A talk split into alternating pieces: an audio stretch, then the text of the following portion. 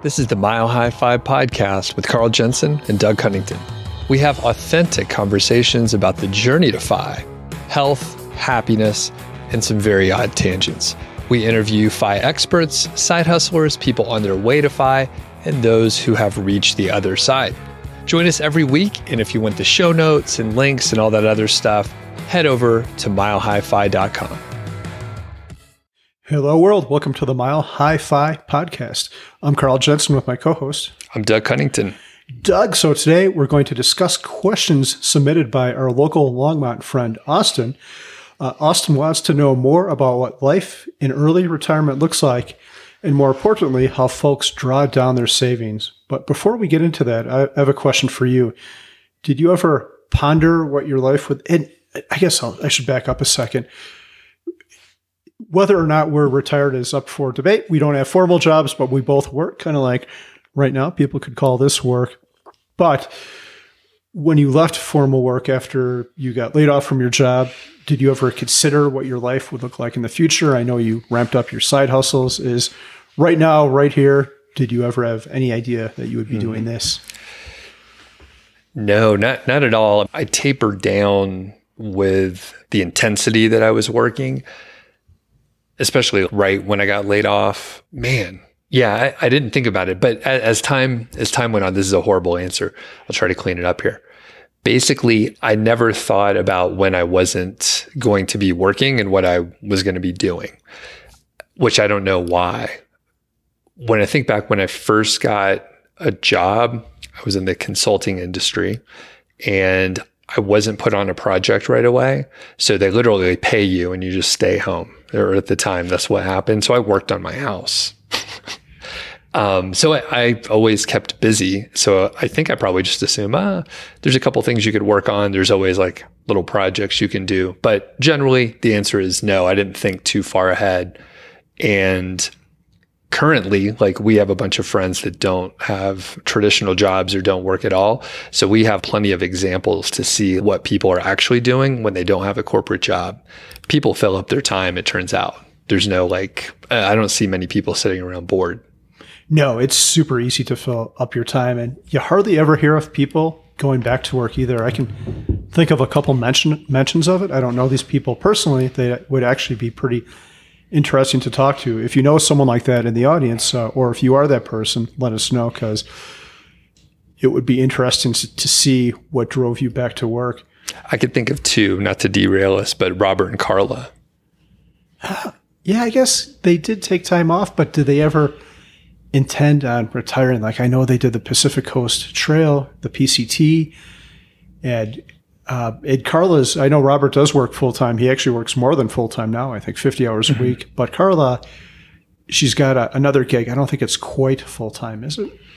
No, I, I, think you're right. I I don't know how they framed it. I know they. I don't think Carla was going to go back. We we should go listen to the interview we did with them and just talk to them. But I think she, she was doing like corporate law. So I don't think she was ever going to go back to that specifically. I think Robert left the door open, but they were like, they quit and had no specific plans to go back to work. That doesn't mean they weren't like, I'll never work again. But Robert, he seems to enjoy work and like all the pieces of it. And I don't know. I, I have heard of a couple people that went back to work and I don't know fucking why. Like I, I have no idea. Robertson anomaly. It's crazy. Yeah, I'll say a couple different things about them. One is that they don't have kids, so you've got a lot more time in your hands if you don't have kids. Like after ours get out of school at three o'clock, I'm helping with math, and I'm taxi, like always uh, driving them around everywhere. So you have a lot less time. They don't have kids. The, the other thing I'd say is they both seem, like you alluded to, very happy with what they do. I know Robert loves his job, and I think Carla does too. And I, I think it's a little bit different if you go back to work under their circumstances. I don't know if they were even necessarily bored by not working. I th- I do think they gen- genuinely enjoy what they do, even though they don't need the money, and, and they made a conscious choice to go back to work. It's not like coming out of school where you have to go to work to get money to support yourself and pay off your student loans and all that kind of stuff. I think it's a lot different when it's a pure choice like it is for them. And right. And that's the thing exactly. Like they intentionally made the decision. And I think uh, again, you know what? We should have him on and we could ask, like, why the fuck would you go back to work? You don't actually need to. But one, the thing that jumps out at me is like, even though Robert enjoys working, he travels quite a bit. And I got to think the opportunity cost is off. He's very smart. I'm sure he's making the perfect decision for him. But like, I'm thinking there must be something better that you could do with your time and money and effort versus like doing the work that he's doing. I think there's maybe some social like good that his work does, but at the same time, I'm just like, ah, man, you could do something else. Eh, but that's just me. No, no, that's a super good tangent. And that's actually something I think about all the time with people like Robert. Had they just not experimented enough and found like their true calling, like what if he would have had a rule around it that he had to take six months off, not doing the PC, just sitting around his house. You wonder if something else would have come to him and he would have no longer wanted to go back to work or maybe gone to work uh, in a part time situation. Right. Yeah. So we could go on a whole tangent on that, but we will. We'll have him back on. We just saw him the other day. So now we'll direct the same question at you. What did you think about as far as retirement in the future? Yes. So, Doug, I think much less, much like you, I didn't really consider it or ponder what the heck I'd be doing. I was just running away from a job I didn't like. And I actually remember the first day, my first full day that wasn't a weekend that I was off of work. I think my last day at work was a Thursday. So it was a Friday. And I remember going for a walk and it was around a park near our house in downtown Longmont. And uh, I remember looking around and it was all like uh, young mothers pushing kids around in strollers or senior citizens like real life retirees or traditional retirees, I should say. It, it gave me a little bit of anxiety. I'm like, what have I done? What comes next with my life? I don't know. I've liberated myself from my job, but what am I going to do with my time? And it turns out now I've got 500 more things than I'll ever have time to do in my life, which I think is a very good problem. I never wanted to be bored, but yeah, what we're doing here right now is something I could have never predicted. Uh, so is owning the co-working space. Uh, yeah, I could think of a million different things that I had no idea I would be doing. But it's also good. It's like this. Uh, I feel like I'm at one of those nasty buffets from our childhood, and I say nasty, and I, I liked those buffets where they've got all the like mashed potatoes and roast yeah. beef, and they've got the ice cream machine. And I just want it all. And as a kid, I did have it all, but as an adult, this buffet of life, I can't have it all. I got to be picky, but it's it's a good problem to have. Yeah, and I think I mean you you said ah oh, it's a good problem to have. You have 500 things to do. You're still finishing a couple bathrooms, right? That's right. I've got so close to being done with our master bath, and then I got to redo the girls' bath, but that'll be easy. Yeah, we've we've all heard that before, but you're going to be done with this stuff eventually. I think by the end of October, Doug, like two weeks don't make promises you can't keep. But are you adding more stuff on top of it? So that that's the thing that I observe with you is like you keep adding more. You're like, oh, I should be done in October, and then you you pick up a new thing for November. So are you? And I'm telling you, don't add more stuff for November. I, I am editing more, but it's a good thing. I was, I was just no, Doug, no, Doug. You're going to appreciate this and like it. So I was out on my walk just now. I went for a walk before I recorded this, and the thought I had was, I'm going to record with Doug and I've been pretty crappy at the podcast. I've been pretty crappy at the blog. And it's because it's been a side thing. It's been something I squeeze into my life because I've got all this other stuff going on. Like I just finished this huge bathroom remodel that really consumed my life. It took like 40 hours to get the tile done because it was intricate. So I'm not going to add anything, but I'm going to expand on the things that I enjoy doing now, but haven't given their due time. And I really look forward to it because I think if I actually made a little bit of an effort. I think at least I, Doug, you're a pro, but I am not. I think I could be better with the outlines, with the show notes, which I don't do half the time, and uh, and with the book too. I, I feel so energized knowing that I am almost truly done with all the stuff. I even outsourced the last big mm-hmm, project mm-hmm, I had, mm-hmm. which is a railing, just so I could move on and get that stuff behind me and work on this stuff, which uh, I would have enjoyed doing the railing, but I enjoy doing this more. Therefore, I need to subtract it more from my life. So, Doug, To be clear, I am not adding any other additional things, but I am going to. I do look forward to spending more time on the things we've already been working on. I hope that's a good answer for you. Yeah, that's pretty good. Pretty good. And I think, yeah, the main thing is, uh, like I said, you're like, ah, I'll just, I'm going to have some free time coming up. Let's go ahead and take on another project. Maybe you see a good deal for a house, you know, and you're like, ah, maybe, maybe the time is right again. but you won't do that. Okay. I absolutely will not do that. I, I will give you if I buy another house. I'll say it right here. I'll give you ten thousand in cash. Okay. That's a deal. I can get a nice guitar with that. Yeah. All right. Let's get on to the question from Austin and really appreciate him sending this in. I'll read uh, what I can here. It goes kind of deep and we'll, we're going to break it down in a couple different areas. But one reason this is a great uh, question is it forced us to do a little bit of research and thinking ahead of time, especially you, Carl. I mean, I had to think too, but you actually went through and made some great notes. But it's about the nuts and bolts that actually you and I haven't gotten into, even though you've been retired for five plus years. Really, uh, Mindy just went to work, and then you haven't had to draw down on any of your uh, investments at all, right? Yeah, I just well, I actually did it for the first time to uh, purchase a car. Should we talk about that now or save that for a different time? Let's save it for a different time, but I think people know what might be going on. Cool. It's a cliffhanger. Yeah. So I'll read this from Austin. I've been driving around Denver all day on deliveries and listening to a bunch of your podcast. Definitely appreciate y'all's show lately. It seems like you have been upping the bar and getting some higher level guests. Thanks. We'll take that compliment. Give some specific examples of how people deal with FI and early retirement. Meaning, what exactly does it look like on a month to month and year to year basis? I always wonder exactly how people do it. And, you know, again, we haven't specifically had to draw down or, uh, you know, think about it, but we have sort of graduated to the the portion where we don't have traditional jobs anymore, and we have a ton of freedom. So we could talk a little bit about that. And I know, Carl, there's a couple of examples that you came up with here.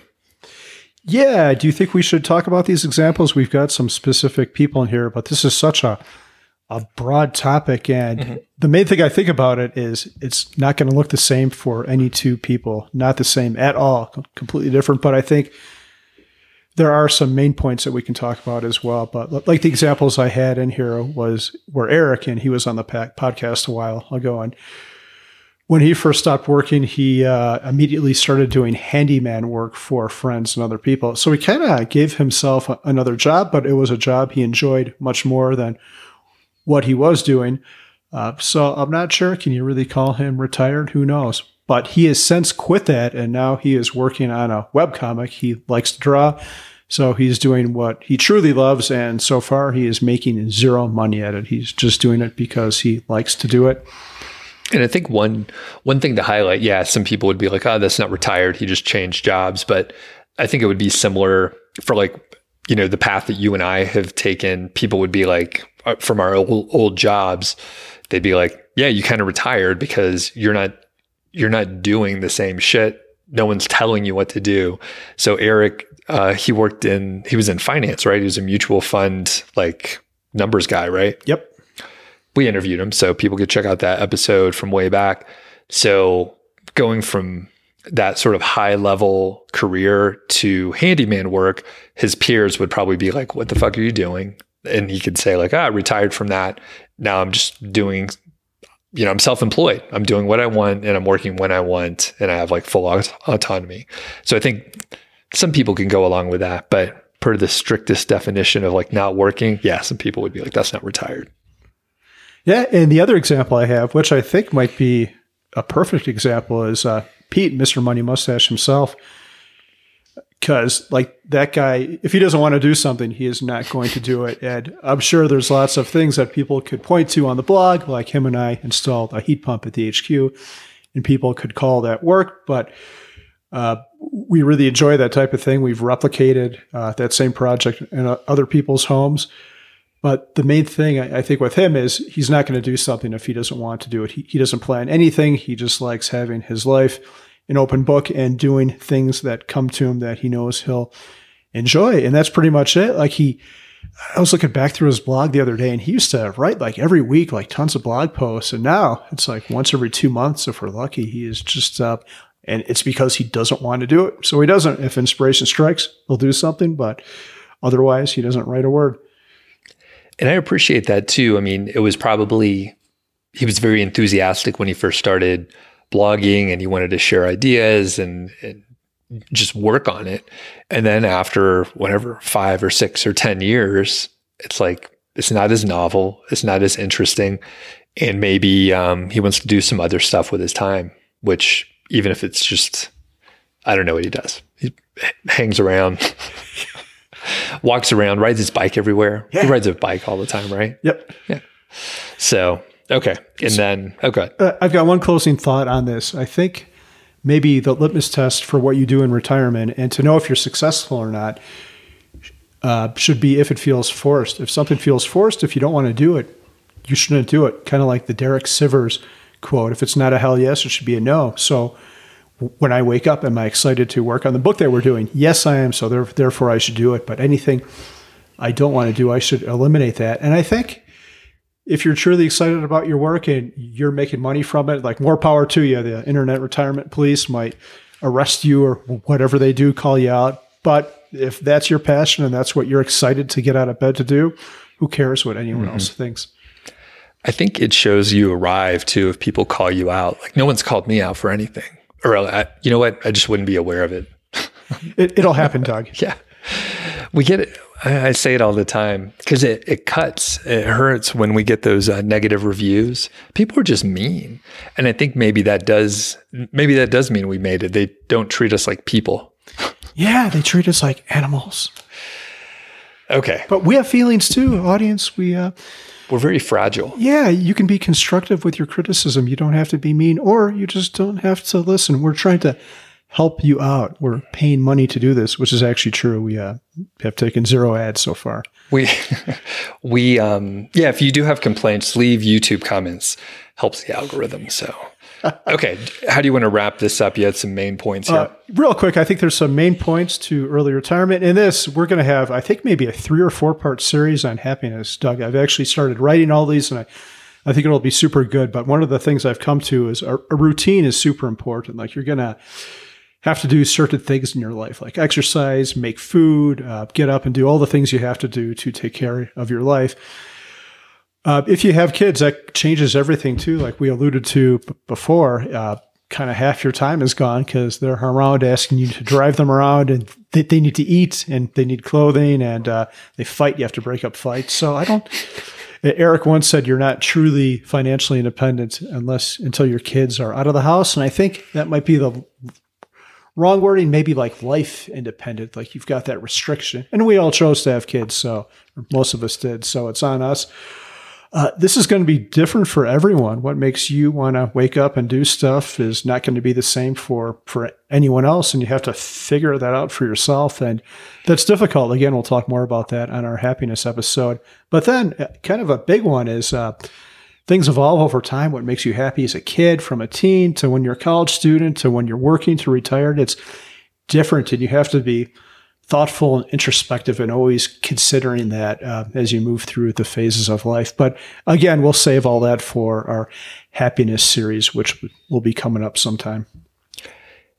And uh, one one thing as far as like how retirement can look different, we are we're we're in our 40s, right? You're in the tail end, you know, clearly you're a little older. But the the thing is I had my professional career from uh, about 10 years. So I'm kind of looking at like 10 year segments of like how my interest has, has shifted. And I suspect it'll keep going because that's the way the last few decades have been. And I'm sure I'll get bored with some of the things I'm really interested in now like 10 years ago, I was spending a ton of time brewing beer and just like that whole subculture of like brewing beer, homebrew competitions, judging beer, breweries. And now I'm I'm still interested, but not the same level that I was before. And I'm sure it'll shift in the future. Do you have similar observations of like what you are interested in and how it's changed over time? Or do kids just wreck the whole thing?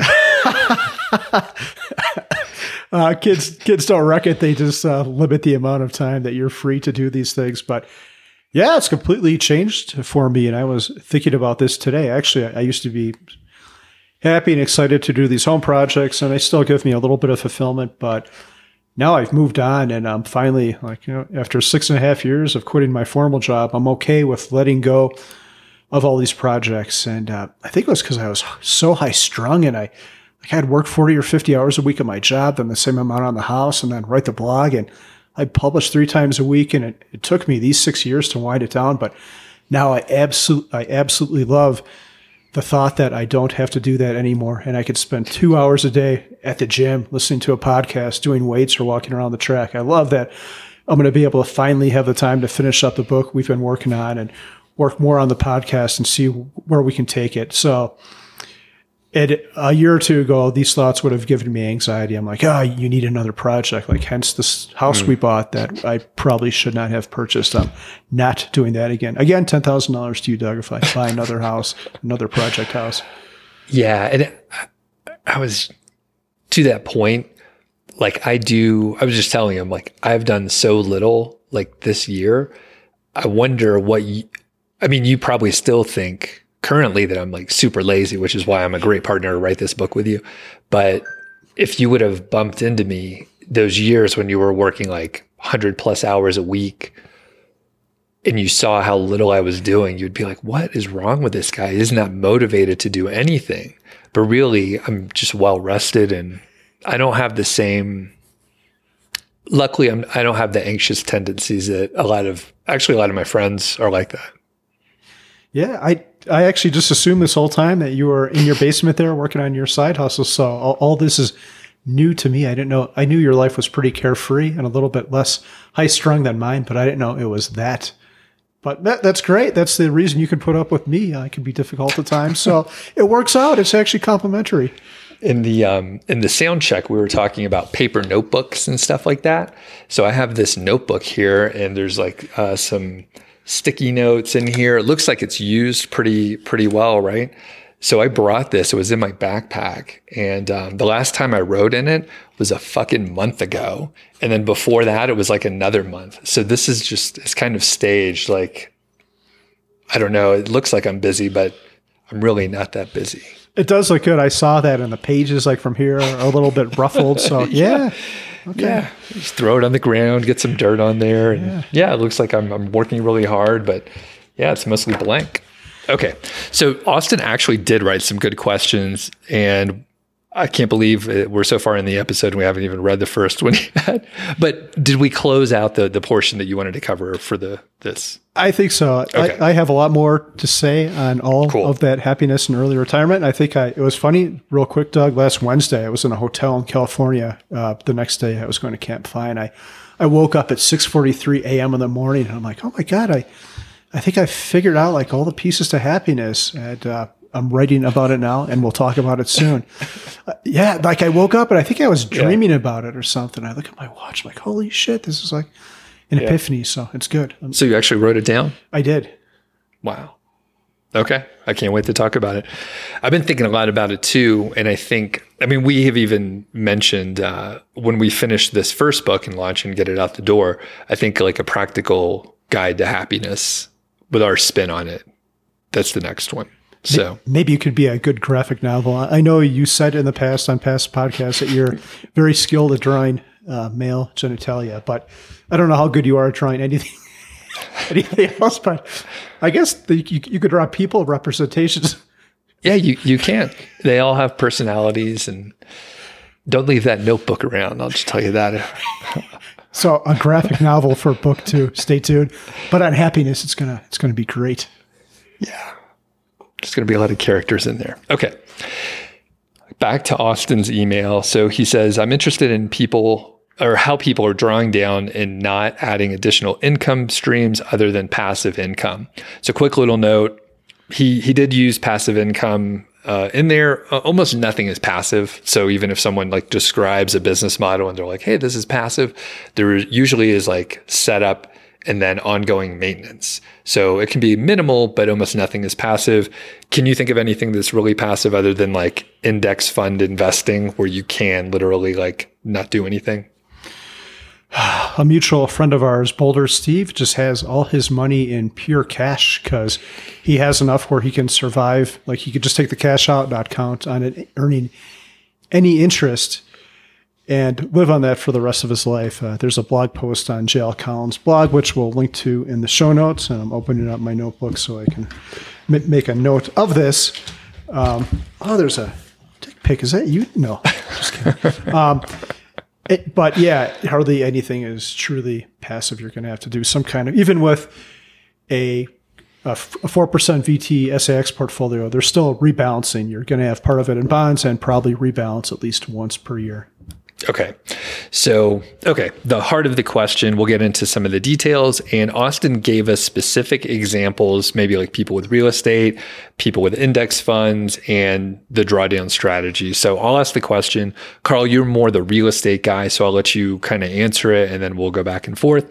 So, Austin says, How do people with paid off rental properties handle retirement income from those? Do they take monthly rental income payments? Do they reinvest some back into the properties? How do they actually manage this? Yeah, so I think this one is pretty simple. We actually have a rental property now, and what we want to do is make sure our emergency fund is taken care of first. Uh, I think most seasoned landlords would have this.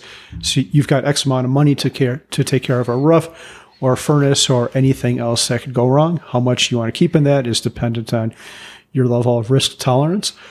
Uh, after that, most people would want to have a cash buffer for a vacancy. There might be a time where your unit or house is empty for like weeks or months. You want to be able to write over that part of uh, of your house, a vacancy. And then after that, uh, most rents are paid monthly. I've never heard of anyone doing anything else. Sometimes you hear about someone who wants to go in there and pay you like a year's rent up front, and that could sound very appealing, but that's a big warning sign. Like maybe they want to have a, a meth lab in your basement or grow pot or do some unauthorized thing. So what they're trying to do is min- minimize interaction with you. So that can be a warning sign. So I would say the real basic and easy answer is uh, I would suspect most landlords just live off that monthly rent payment. And uh, I facilitate this through apartments.com, which is great. They have all kinds of tools on there and it is completely free, which is, uh, yeah, super nice tool, apartments.com do they market stuff to you or something? Like why it's not nothing's free, right? Uh, so what they do is they're kind of like PayPal. So if I pay you through PayPal, it'll take a couple days to get the money into your account unless I want to pay a fee. So if I pay you that fee to get the money in there instantly, PayPal makes money off that. Uh, if it takes a couple days, PayPal makes money off the float, all that cash they have sitting around waiting to get to its final destination. So I assume that's how they do do that. And I think they have some other services you can pay for, like you can pay extra to have a fancier listing or more photos or something like that. Cool. Do you have guidelines for the emergency fund and the buffer for vacancies? Yeah, that's pretty interesting. Uh, the main thing I would say is if you have multiple properties, you might want to keep X amount per house, but if you've got multiple properties, all, all the furnaces aren't probably going to go out on the houses simultaneously. So you could leverage that. And it's not going to be, if you have 10 houses, your emergency fund isn't going to be 10x one house. It might be 3x or 4x. Again, whatever you feel c- comfortable with. But yeah, I, I haven't really thought about any guidelines. I think it really is different for everyone. If you're in a place like Colorado where there's hail, maybe you want to account for a new roof if you don't have insurance that's going to, to cover that. I would say it depends on a lot of a lot of variables too. If you've got a, a new condo, there's probably going to be a lot less that can go wrong with that versus a house from the 80s where a lot of the mechanicals are older and it's got a yard and an exterior that you have to take care of. So I don't think uh, yeah. You don't know. Yeah. you don't know. Pretty so, much. Okay. The um, Mindy wrote a book, right? Yes. It's probably about real estate, isn't it? Yeah. I bet it's in there. I bet there's some guideline, like a month and a half or some, like some ballpark. And then it's like, if your house is 100 years old, put more in there, right? So there's there's some guidelines out there. I bet we just don't know them. Okay, it's okay if you don't know. so I think overall, as a person who doesn't have a real estate business or interest, it sounds like you just run it like a business. You can live off the cash flow. And our friends uh, Chris and Deb from Go Bucket Yourself, if I remember right, I'm pretty sure they did real estate and they have some cash flowing real estate, and that was their quickest path to retire early, but they don't have a desire to like have a huge portfolio. So they just have a few properties and it's what they need to go along with their other investments. So overall, if you have like real estate income, it's just like regular income. You run the business, reinvest if you want, make sure you have like some cash to deploy in case of emergencies. Is that a good summary? Yeah, I would say so. If you're interested in real estate, maybe get a mentor. Perfect. Okay. For the next part, Austin says for people with, say, a million dollars invested in index funds, what withdrawal strategies do they use? Do they take a monthly withdrawal or an annual withdrawal? Is it a variable percentage? Do you use the 4% rule? What do you do to start getting money out of there?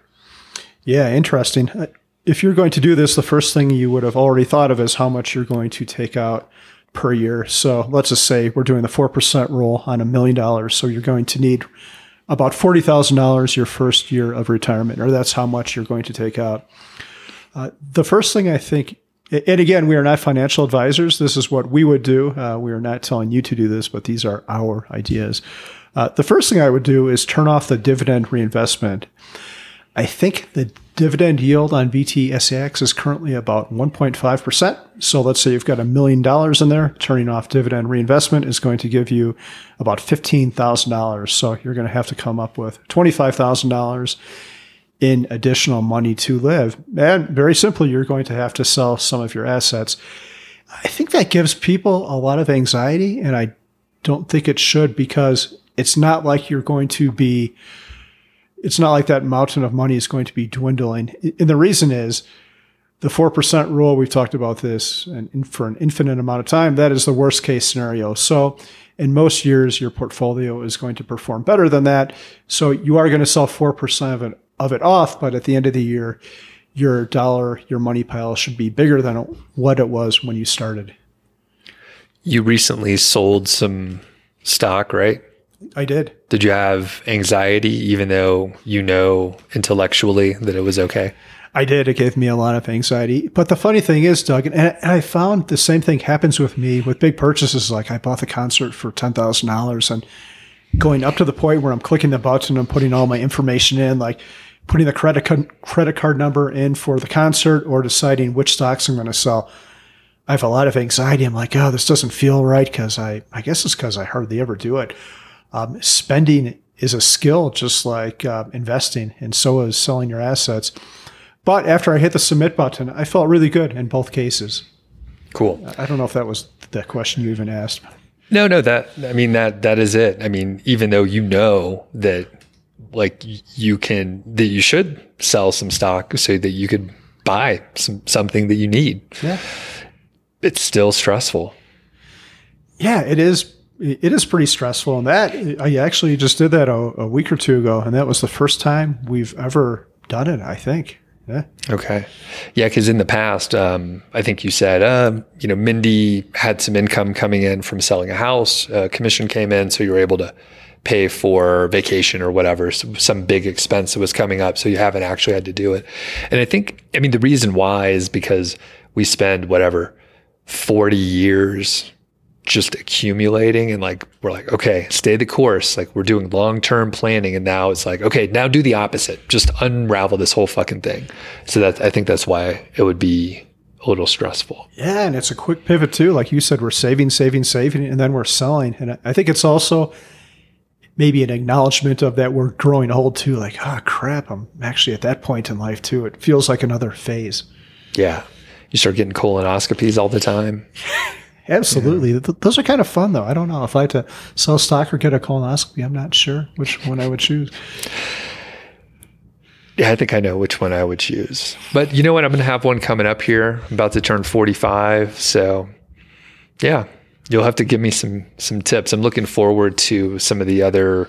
I don't know. Can we talk about it? But the holidays are coming up. There's going to be a there's a little bit of a different flavor of the uh, the lube for the home colonoscopy kit. Yeah, uh, we'll have a formal commercial soon, but we've got the home colonoscopy kit, which is called ASS. Uh, what do they? What does that stand for? At home sphincter scope and we mentioned in the previous one they had a pumpkin spice lube for Halloween, and now they've got some new flavors coming out for Christmas, mm-hmm. including eggnog and peppermint.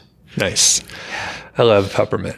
Okay. Like, are, wait, are you team eggnog or not? Eggnog is controversial. Yeah, you know what? I I I'm not a super huge fan, but I've like when when it's around, I'll try some to see if I really like it. But um, these days, you know, I'm trying to stay in shape, and I know it's pretty. There's a lot of calories in that. There's a lot of uh, dairy fat in there. Yeah, it's not good. It's good, but not good for you.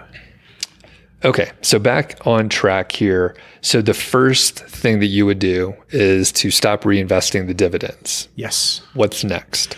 Uh, so Austin also asked us about frequency. How often would you do it? And I think this is entirely personal. Some people might be better off selling all their stuff at the beginning of the year in one fell swoop, and then the cash is just sitting there.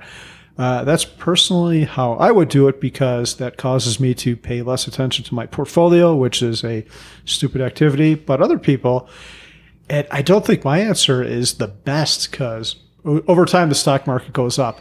Therefore, you should want all your money in there till the last possible second when you need it. So I think the the more frequently you're willing to do it uh, might be better, maybe on a, a, monthly basis instead. But then that's just another thing you have to do. So I think it depends on the person. How how would you do it, Doug? Similar to you, I, I haven't had to do this before, but I think I would set up monthly, uh, like an auto automatic sell, right? You could do that, and then uh, payout, right, to go to your checking account from your brokerage account. So I think that would be what I would do on a monthly basis. But I would probably make the decision at the beginning of the year or annually. It doesn't matter when, right? So annually make that decision based on, you know, what your plans are for the year and perhaps the stock market performance from the last year or recently. And then probably quarterly, right? Because I don't want to be in the portfolio, like trying to make evaluations, like should I take money out? Like you set it up at the beginning, but I would I would have checkpoints quarterly just to be flexible, right? So there could be a big upswing or a big downswing that might change my decision and we could change our decision. We don't have to stick to the the thing that we decided in at the beginning of the year. And I think that's that's probably what I would do. That way you have a little bit more flexibility to be adaptable, but you have made the decision early, early on, and then you know you can stick with it. I like one thing in particular that you said, and that is the automation part. So it's kind of like having a job where this money just magically shows up in your account, but right. you don't have the work part of it, and that's pretty cool. Mm-hmm. Yeah, and I think, yeah, I think it just I, some of our friends, I'm, I'm, sure someone has told me, oh, yeah, the money just goes to my checking account and then it's there. And um, maybe it was, is it, uh, did Brandon do this, Mad Fientist, where he was like, money goes in there and I have to spend all the money in that? He's experimenting with some spending. And does this ring a bell? Uh, I know Mark Trautman does that for his fun bucket concept. I'm not sure about Brandon. Okay. So if that's not true, sorry. But anyway, perhaps monthly is a good way to do it. Um, some people may do it annually. I haven't heard any other uh, suggestions. It's usually monthly or annually is what people talk about. Yeah. Okay. And as far as the amount, so Austin wondered if you do a variable percentage or if you just use the 4% rule. What would you do, Carl?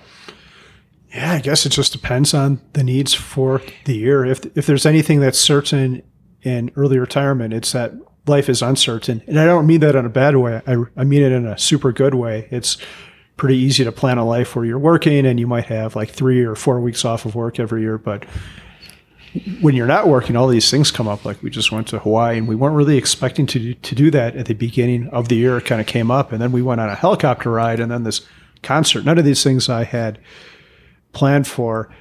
Uh, so for us, I, I don't think we could automate it as well. Or if we did, we'd have to revisit it frequently and maybe up the money or take it back down depending on what our plans are. Okay. And I think I'm not sure how we're going to end up doing it, but one thing that we've been looking at a little bit more is the actual withdrawal strategies. And typically, you know, we talk about the 4% rule because it's the most popular, the easiest to understand. So news stories can cover it and then podcasters can talk about it ad nauseum. But typically, people are probably going to have varying expenses.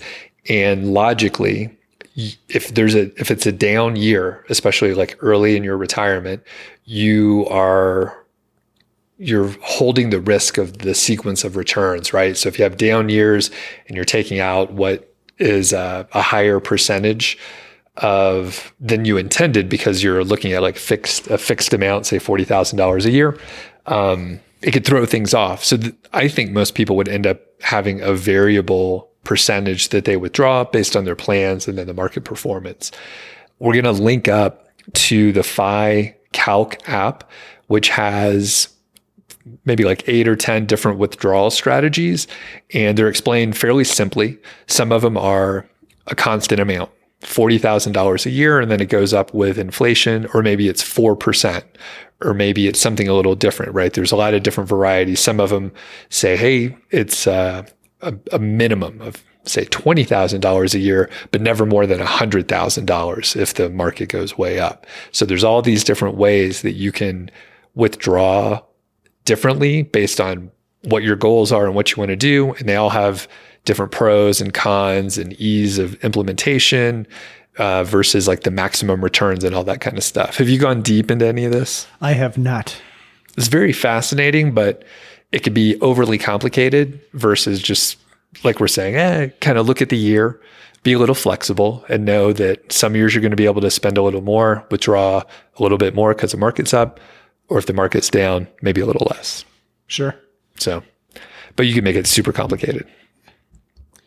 Uh, one other factor I'll talk about while we're on this topic, and I'll make it quick because we're going to talk about it a little bit more in a different context later on, is that in our case for healthcare, we don't want to be on Medicaid, where if you don't draw any income, that's what you would be shoved into. I just don't like it. Uh, healthcare is pretty weird in that there is not a wealth test. So you could have $10 million, and if you have no income, you're on public aid for health insurance. And I don't want to do that. So we always want to have some kind of income and you could generate that through capital gains so we don't have to be on Medicaid. Uh, so, but that's a whole other topic where you're drawing your money from. And w- one point in that, I heard Sean Mullaney talk a little bit about this this past weekend at Camp FI is you, you probably don't want to have all your money and it, in an investment that wouldn't allow you to generate income. And you kind of need it anyway if you're going to be an early retiree. It's difficult to get your money out of a out of a tax sheltered thing like a 401k or something like that. It can be done, but it's complex. Um, so think about where you're going to draw your money down to. Mm-hmm. And actually, qu- quick, um, quick tangent. You mentioned you want to have some income, right? So that you're you're not on Medicare. Yes. Medicaid. You, Medicaid. Yeah. I always mix those up. Me too. I can't remember. I, I was uh, talking to Elizabeth, right? And she basically, I was like, why didn't they name them different things? It's like naming two roads that are right next to each other. That it's like one's court, one circle. It's like fuck, just name it a different thing. Okay. The the point the point is what what is the point? What was I gonna okay. So you want to show some income, but let's say you're spending 89 let's say you're spending ninety thousand dollars a year in your household, right? how are you spending that money but not showing income? Uh, well, you would generate that. So how are you spending the money? But what was the question again? If you're, if you are, how do you not have income if you're spending money? Uh, I guess if you were in a situation where maybe you just have a big cash pile and you're living off that, like maybe you saved a bunch of money in cash before you retired, uh, in that case, you're going to have to sell something or generate income to stay off Medicaid. And you said Medicare because you think I'm that old, Doug. I, I know what you're doing. It's a Freudian slip. when well you mentioned that you you guys are per, personally concerned that you don't want to show zero income but that's not a risk because you're spending money right Yes, and we don't have big cash reserves. So in our case, we are going to have to sell investments. But I mean, there's ways to, like, we could potentially sell investments that don't have a lot of capital gains that would still would give us enough money to live off the year, but that would still keep us under Medicare. Like we live in Boulder County, which is an expensive cost of living place for those calculations. So, mm-hmm. and I don't remember what exactly the number is, but I think if we didn't specifically try, we could find ourselves in a place where we didn't generate income. Like another one is if we just took the principal from past Roth contributions, which isn't taxable. We could do that now, even though we're not 59 and a half, just the contribution part, not any mm-hmm. growth on it. And that none of that is taxable. right okay yep i, I always wonder that sometimes and if you you actually told me a similar answer off off the record once so i was letting you letting you shine there okay ready to get into a couple of the others here Yeah, let's do it. What are some of examples of the withdrawal systems that early retirees use for predictable income? Do they set up automated transfers on a schedule, move money to checking as needed? Yeah, Doug, uh, I, I think you kind of nailed it with your past answer. You can go in there and automate it so money just shows up in your account. And it depends where you're getting your money from. If you've got the rental house, that money should just show up in your account too. Uh, there's ways to automate pretty much everything in modern life. And I think you should err on the side of, of doing that too. It gives you one less thing to think about and one less thing to log on to and have to do in life. Yeah, there's probably probably some other options, but yeah, that's probably the simplest and that's usually the best way to do things.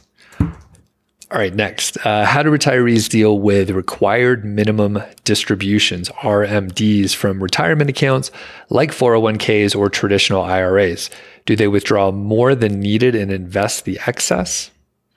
Yeah, so this is super interesting. I just learned this this past weekend that the RMD age was raised to 75, and I think the average lifespan in America isn't that much older than that. So some of us won't have anything to worry about because we're just going to buy the farm before it becomes an issue. Uh, but we got back to the, uh, or let's talk about the healthcare issue again. If you need to gener- generate income, and reduce your chances of paying RMDs, you can do Roth conversions. And that means you're going to take your Roth IRA, or I'm sorry, your normal IRA or 401k and convert that to a Roth. So it becomes tax free in the future, but you pay income tax on every dollar that you convert now. So if you really don't want to pay RMDs, if that's a way to get, if that's really a concern for you, you could start doing those conversions right now. And that's something we're going to be looking at when our income goes down, right? So once once I taper down and our income is much lower, then we'll start making those. Uh, so just a transfers or conversion. We'll just do the conversions over to Roth. Yep. It, I think the other thing to keep in mind with this too is RMDs start at 75, but you could start taking money from your accounts. I think of the year when you turn 59. So that's 16 years of runway that you could just draw down your 401k to meet or, or your IRA to meet your spending needs, your annual spending needs. So why not do that as well? It keeps things pretty simple. Nice. And then if you had excess, Carl, what would you do? Yeah, so Austin asked this as well. I would just put it in a post tax account. So if I had some RMD problem, I'm, I'm old and I have to take out $300,000 a year, then I guess it just goes to post tax or I buy a helicopter or some crazy I would do thing. cool shit. Yeah, yeah, Yeah, we should go crazy. yeah. At that point, you know, you could put it in another account to grow more, but you're old. So I would say fucking spend that money, right? Hell yeah. What are you waiting for? Yeah, kids kids don't need it. What tax strategies do early retirees employ? Do they use Roth conversion ladders and other methods to optimize taxes on withdrawals? And how do people make sure they don't withdraw too little and end up leaving excess savings? Doug, that last one is a pretty good problem to have. Having too much money is what Austin is implying here. And if that happens, I think uh, we can help people with that problem. If you have excess money, um, we'll send you our routing number and bank account number so you can wire it to us and we'll go buy a helicopter. But yeah, this is going to be different for everyone. And I think the main thing it depends on, Doug, is where you have your money. So if, if you have a ton of money in post tax accounts, versus having a bunch of money in tax sheltered accounts, that is going to change how you do things. And uh, yeah, and there's things you can do for a post tax account. I guess we can talk about that now. If you have uh, so capital gains for a married couple start at about 90,000 and 45,000 for a single person. So one strategy that I learned about a couple years ago that I didn't know existed is, and, and this is obvious, if you have a lot of capital gains but aren't going to bump up against that number, you could sell enough stuff to not have to pay capital gains and then just buy the same thing again. So you're resetting your cost basis. Mm. If that hmm. makes sense. So when it actually does come time to sell it, you're minimizing the amount of taxes you have to you're going to pay, and that's called uh, capital gains harvesting, I believe. Mad Fientist has a good article about that, which we'll link to. I've heard of that. Yeah, that's pretty pretty smart. But if you had a ton of money in pre tax stuff and you want to retire early, maybe you do need to do something like, uh, what is it, a SEP plan or a 72T or a Roth conversion so you can get at that money before you're 59. So in that case, you would want to. Uh, to, to, take money from your pre-tax investment instead of uh, yeah if you don't have money in post-tax can you describe the roth conversion ladder like what mechanisms happen? How do you implement that? Uh, so you're going to take money from your 401k and convert it to a Roth. And I believe, um, look up the details. We are not tax professionals or professionals in much of anything. so say you do $80,000 for 2024. You have to pay $80,000 in income tax for 2024. But I think you have to wait five years of time. After five years of time, you have access to that $80,000, even if you're not 59 and a half not anything it grows to. So if it grows to be 120,000, you can only access 80,000 of it, but that 80,000 could give you something to live on before you hit 59 and can. Okay. So it's like it's still the same the same kind of rule where you you can um, touch the principal, right? You could you could withdraw the principal. Yes. Okay. So it's the same idea. You're just converting it over, but you have to wait five years. Yeah. So a lot of these uh, plans you have to. It takes a lot of planning, like the uh, separate uh, equal periodic payments. You have to, I think, declare exactly how much you're going to take out for the next five years. And again, look this up. Go to madfientist.com or your tax professional. So they take a lot of planning. You kind of have to know how much you're going to need to spend in the future.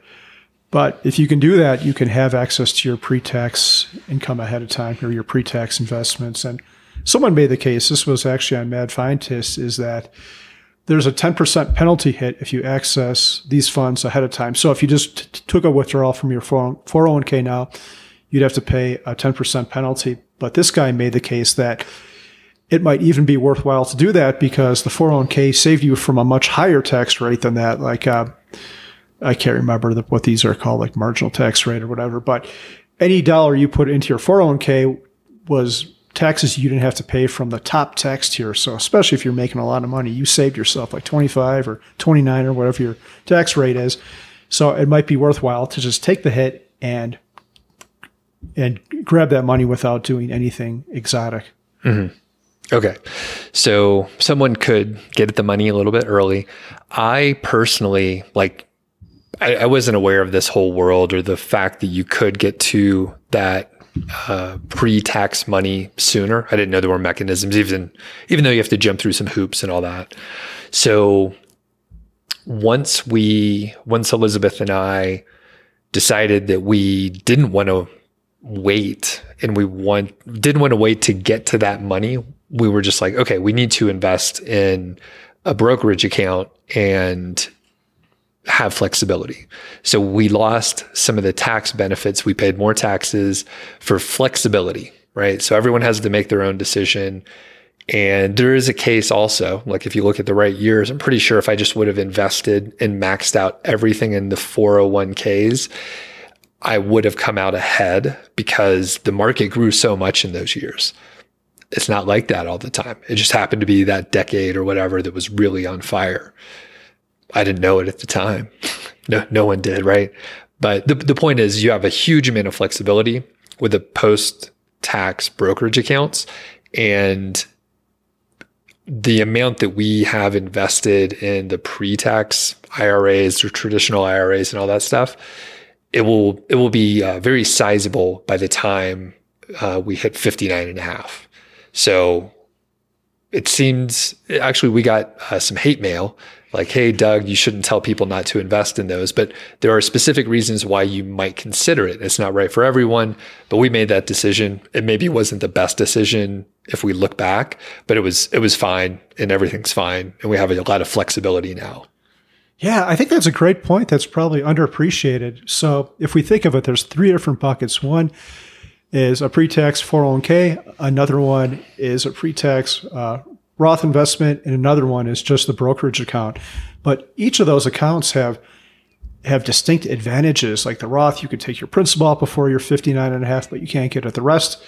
The 401k you can't do anything with unless you want to do one of these complicated tax things. But the post-tax brokerage, it's kind of like a Roth because unless you two take a whole bunch of money out, like you could probably take let's say you put 90,000 in there and it grows to $180,000. You could take that whole $180,000 out, assuming there's no other income and not pay any taxes on it because you're still under that capital gains rule, the capital gains limit. And then there's the standard deduction and all that. So I think the, the post tax brokerage account is never talked about in the FI community, but I think it's, uh, it's, it's underappreciated. And as long as you don't have some crazy ass lifestyle, you're probably not going to pay taxes on it either. You'll pay the taxes up front, just like a Roth, but you're not going to pay them on the back end. And like you said, it gives you another lever to pull for flexibility. And one uh, that we really didn't get into, I mean, it's a HSA. Do you guys have an HSA? Yes. Okay. And that one gets like even better tax benefits, right? Yeah, I think that's uh, like tax free on both sides. So yeah. you save a little bit of income tax, and then when you use it, you don't have to pay any taxes either. It's great. And we we weren't aware until the last few years, and when I started consuming a lot more, um, you know, fi fire content and stuff, and I was like, oh yeah, we we should do this. Um, so we got started a little too late, but luckily our other buckets are pretty good. But I mean, that would be another distinct four, fourth bucket, right? Yeah, and, and HSA is great. At, I'm pretty sure I should know this, but you can get at the money after a certain age, even if you don't use it for health stuff. Okay. Yeah. See your tax professional again. Don't don't trust us. yeah. yeah. I took our HSA and we had a flexible one, and I bought a bunch of uh, Tesla stocks. Or HSA is kind of substantial, so I'm gonna have to come down with some kind of good chronic diseases to to spend oh, it down. I think. Wow, that's great. That's like having like a huge investment in um in your Roth. You know. Yeah, kind of. I guess as long as we can get at it without being sick, because I, I prefer not to get sick. Yeah, try, yeah. Yes, now not worth the cost. Okay. So I think we covered that pretty well. Uh, next is ending up with excess savings. And Carl, you mentioned that's a good problem to have. And I say go to a pro, go to an advisor. And I a year ago, if you would ask me six months ago, I probably wouldn't have said go to an advisor. Even when I hear some of our friends are like, oh, yeah, like when you are starting to plan like further out, then you probably need to go to a pro who knows what's going on and like certain checkpoints that you need to take a look at. Elizabeth and I personally met with Travis and Eddie, our friends over at Downshift Financial, and the thing is, you know, they're fee based. They're not assets under management. So those are the folks you have to look out for. You should be, I think there's websites with directories so you could find someone that you want to work with. And the thing is, the pros see this all the time. So they can look at your balance sheet and they know certain checkpoints that you need to pay attention to in general and say, hey, you know, you have uh, the RMDs are going to be a problem if you don't start doing things a little bit sooner. Like you said, you got 16 years, so it's not going to sneak up on you. But if you're not paying attention, you know, maybe you you know you're getting older, you forget stuff all the time. So if you go to a pro, they can help you out and guide you. And like I said, I'm surprised that I've like changed my tune on that. But I have, I mean, I heard advisors like uh, Joe Saul Sehy, he mentions this um, uh, every now and then, uh, Stacking Benjamins. You know, he's a former financial advisor. And it's like, ah, when you actually start planning, like once we're past the 4% rule and you're trying to make a plan for like 45 years, you might need someone to take a look at it that's not just in your circle of friends, right? Who's like, hey, I'm just, it looks good to me. You got a lot of money. Yeah, Doug, I think you make a really good point, and I've come around to this too. So much so that Mindy and I actually are going to hire someone to look over our stuff. It's not going to be as in depth as you, but we want to make sure there's no optimization. So I think where a, a fee based advisor might not make as much sense, or an advisor might not make as much sense as when you're young. It's going to be a more significant proportion of your savings and, and all that. So you're going to pay a lot more for it. And things are pretty simple when you're young. Let's just max out our 401k. But as we get older, it gets a lot more complicated, right? And especially there's the investment part, but then there's the life part too. When you disengage from a job, you're not going to have the income. So you're going to have to depend on that money. Like if uh, an advisor might be able to give you one piece of advice that could save you maybe hundreds of thousands over the long term, just a tweak to what you're doing, like maybe t- taking money out from the 401k to avoid those RMDs later on or something like that. But, and like, I know Eddie and Travis, those guys are super smart. Like, uh, they talk on our Discord and, and uh, I know those guys know what they're doing. So I've come around to this too. While we won't go to the same level as you, I think it's definitely worthwhile, especially if you've got all these different buckets to have someone look at it. Hey, I've got one third in, in, in brokerage. I've got one eighth in a Roth. Like, is this where we should be? And if not, what could we do to optimize it? Yeah, exactly. And that's a, that's a great example. We just kind of lucked out. We kind of have the right proportions in the various buckets. And it was kind of dumb luck. I mean, we, we planned ahead and it worked out okay. But like, if we had all of our um, money, all of our nest egg in pre tax, we would have to fucking figure out how to get it out. And it's not, I mean, you, there's things you could do, but it's not a slam dunk like the Roth conversion ladder five years, right? Like we would have, we would have had to take a penalty basically, or keep working yep. for five years. Yeah. So, okay. And, and those investments, those kind of instruments are complicated too. So a tax professional is going to be able to guide you through them and sign off on it, so you don't mess anything up, which is critical. You don't want to have the IRS sending you letters in the mail.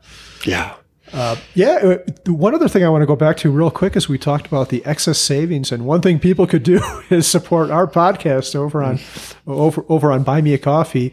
Uh, one thing we did, we had we have Chris who very kindly volunteered to help us out. He wouldn't take money from us, so one of the things we did with our proceeds from the Buy Me a Coffee is we bought him a uh, Camp Fi weekend. So I just met him for the first time. Super great guy. Ah, his wife made me a, a, Taylor Swift T-shirt, which I'll wear on a future episode.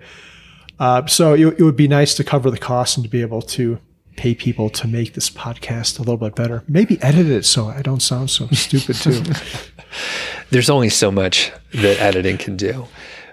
You also get extra content over on Buy Me a Coffee. So we we've been recording videos of progress of the, of the book that we're writing, and we, we release those early, and then uh, people at Buy Me a Coffee get to see it. We also um, we just do post occasionally. We're not super regular with it, but we do post some extra content out there.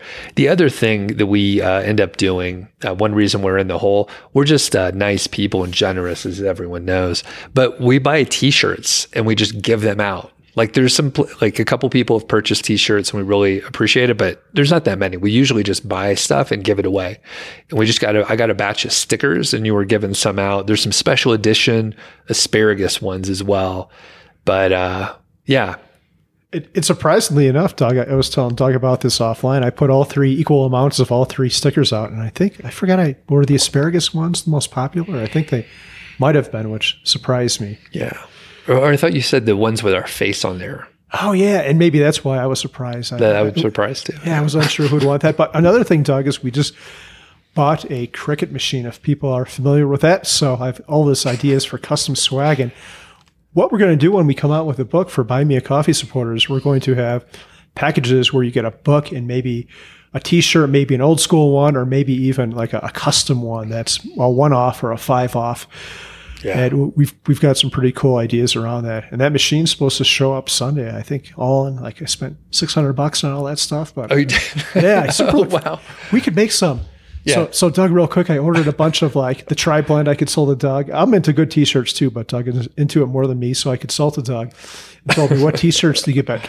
Doug, we need to come up with swag that no one else has. And I'm thinking, I don't know if they have this, but like tri blend underwear, and then we could have Mile High FI like boxers or like maybe thongs if that's what you're into or whatever. A thong wouldn't give us that much real estate to put our logo on, but could maybe on the front, I guess.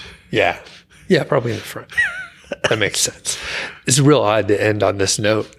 But uh, you had a question for the audience too, right? it, it is odd, but Doug, I just love the idea. Like some people have diversified into socks. And it's kind of a statement yeah. for us. Like, we're not trying to advertise because a t shirt like socks, other people see it. We're just trying to give you something you need. So here's Mile High FI underwear. Imagine the surprise on your partner's face when you disrobe and there's a, a fluorescent biplane on your on your private parts. Yeah, that will that will be shocking. It'll be great. okay, let's end on that note. Uh, so we're going to talk. So Austin was very curious about what retired life looks like, and for any of you who are out there, what does your retired life look like? Uh, do you still work? Do you have income? Do you consider yourself retired? If you do, what does your daily routine look like? Uh, leave a comment on the Facebook group, the YouTube uh, channel or uh, send us an email, and we'll have links to all th- three of these in the show notes. Thanks for listening to the show. That was the Mile High FI podcast, and I'm Doug Cunnington, the Balder host, and Carl Jensen is the cool, sexy one. If you dig the show, please do three things for us. Number one, tell a friend, a family member, an enemy about the show. We really don't care who you tell. Maybe forward them a specific show that you know that they will like. It's the single most helpful thing that you can do to spread the word. It's like giving us a virtual high five, and uh, actually, we don't give high fives in, in person, so the virtual kind's pretty good.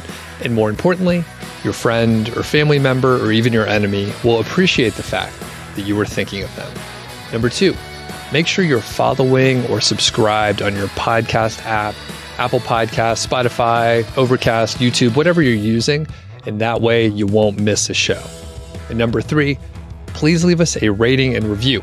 We read them on the show occasionally, and you might hear yours out there on an upcoming episode. Quick disclaimer this show is not financial or legal advice. I'd actually be surprised if it sounded like it. It's really just for entertainment, and that's at least what we're hoping for. But seriously, get advice from professionals. Carl and I are just two guys with microphones that sit in my basement and talk. So we'll catch y'all next week.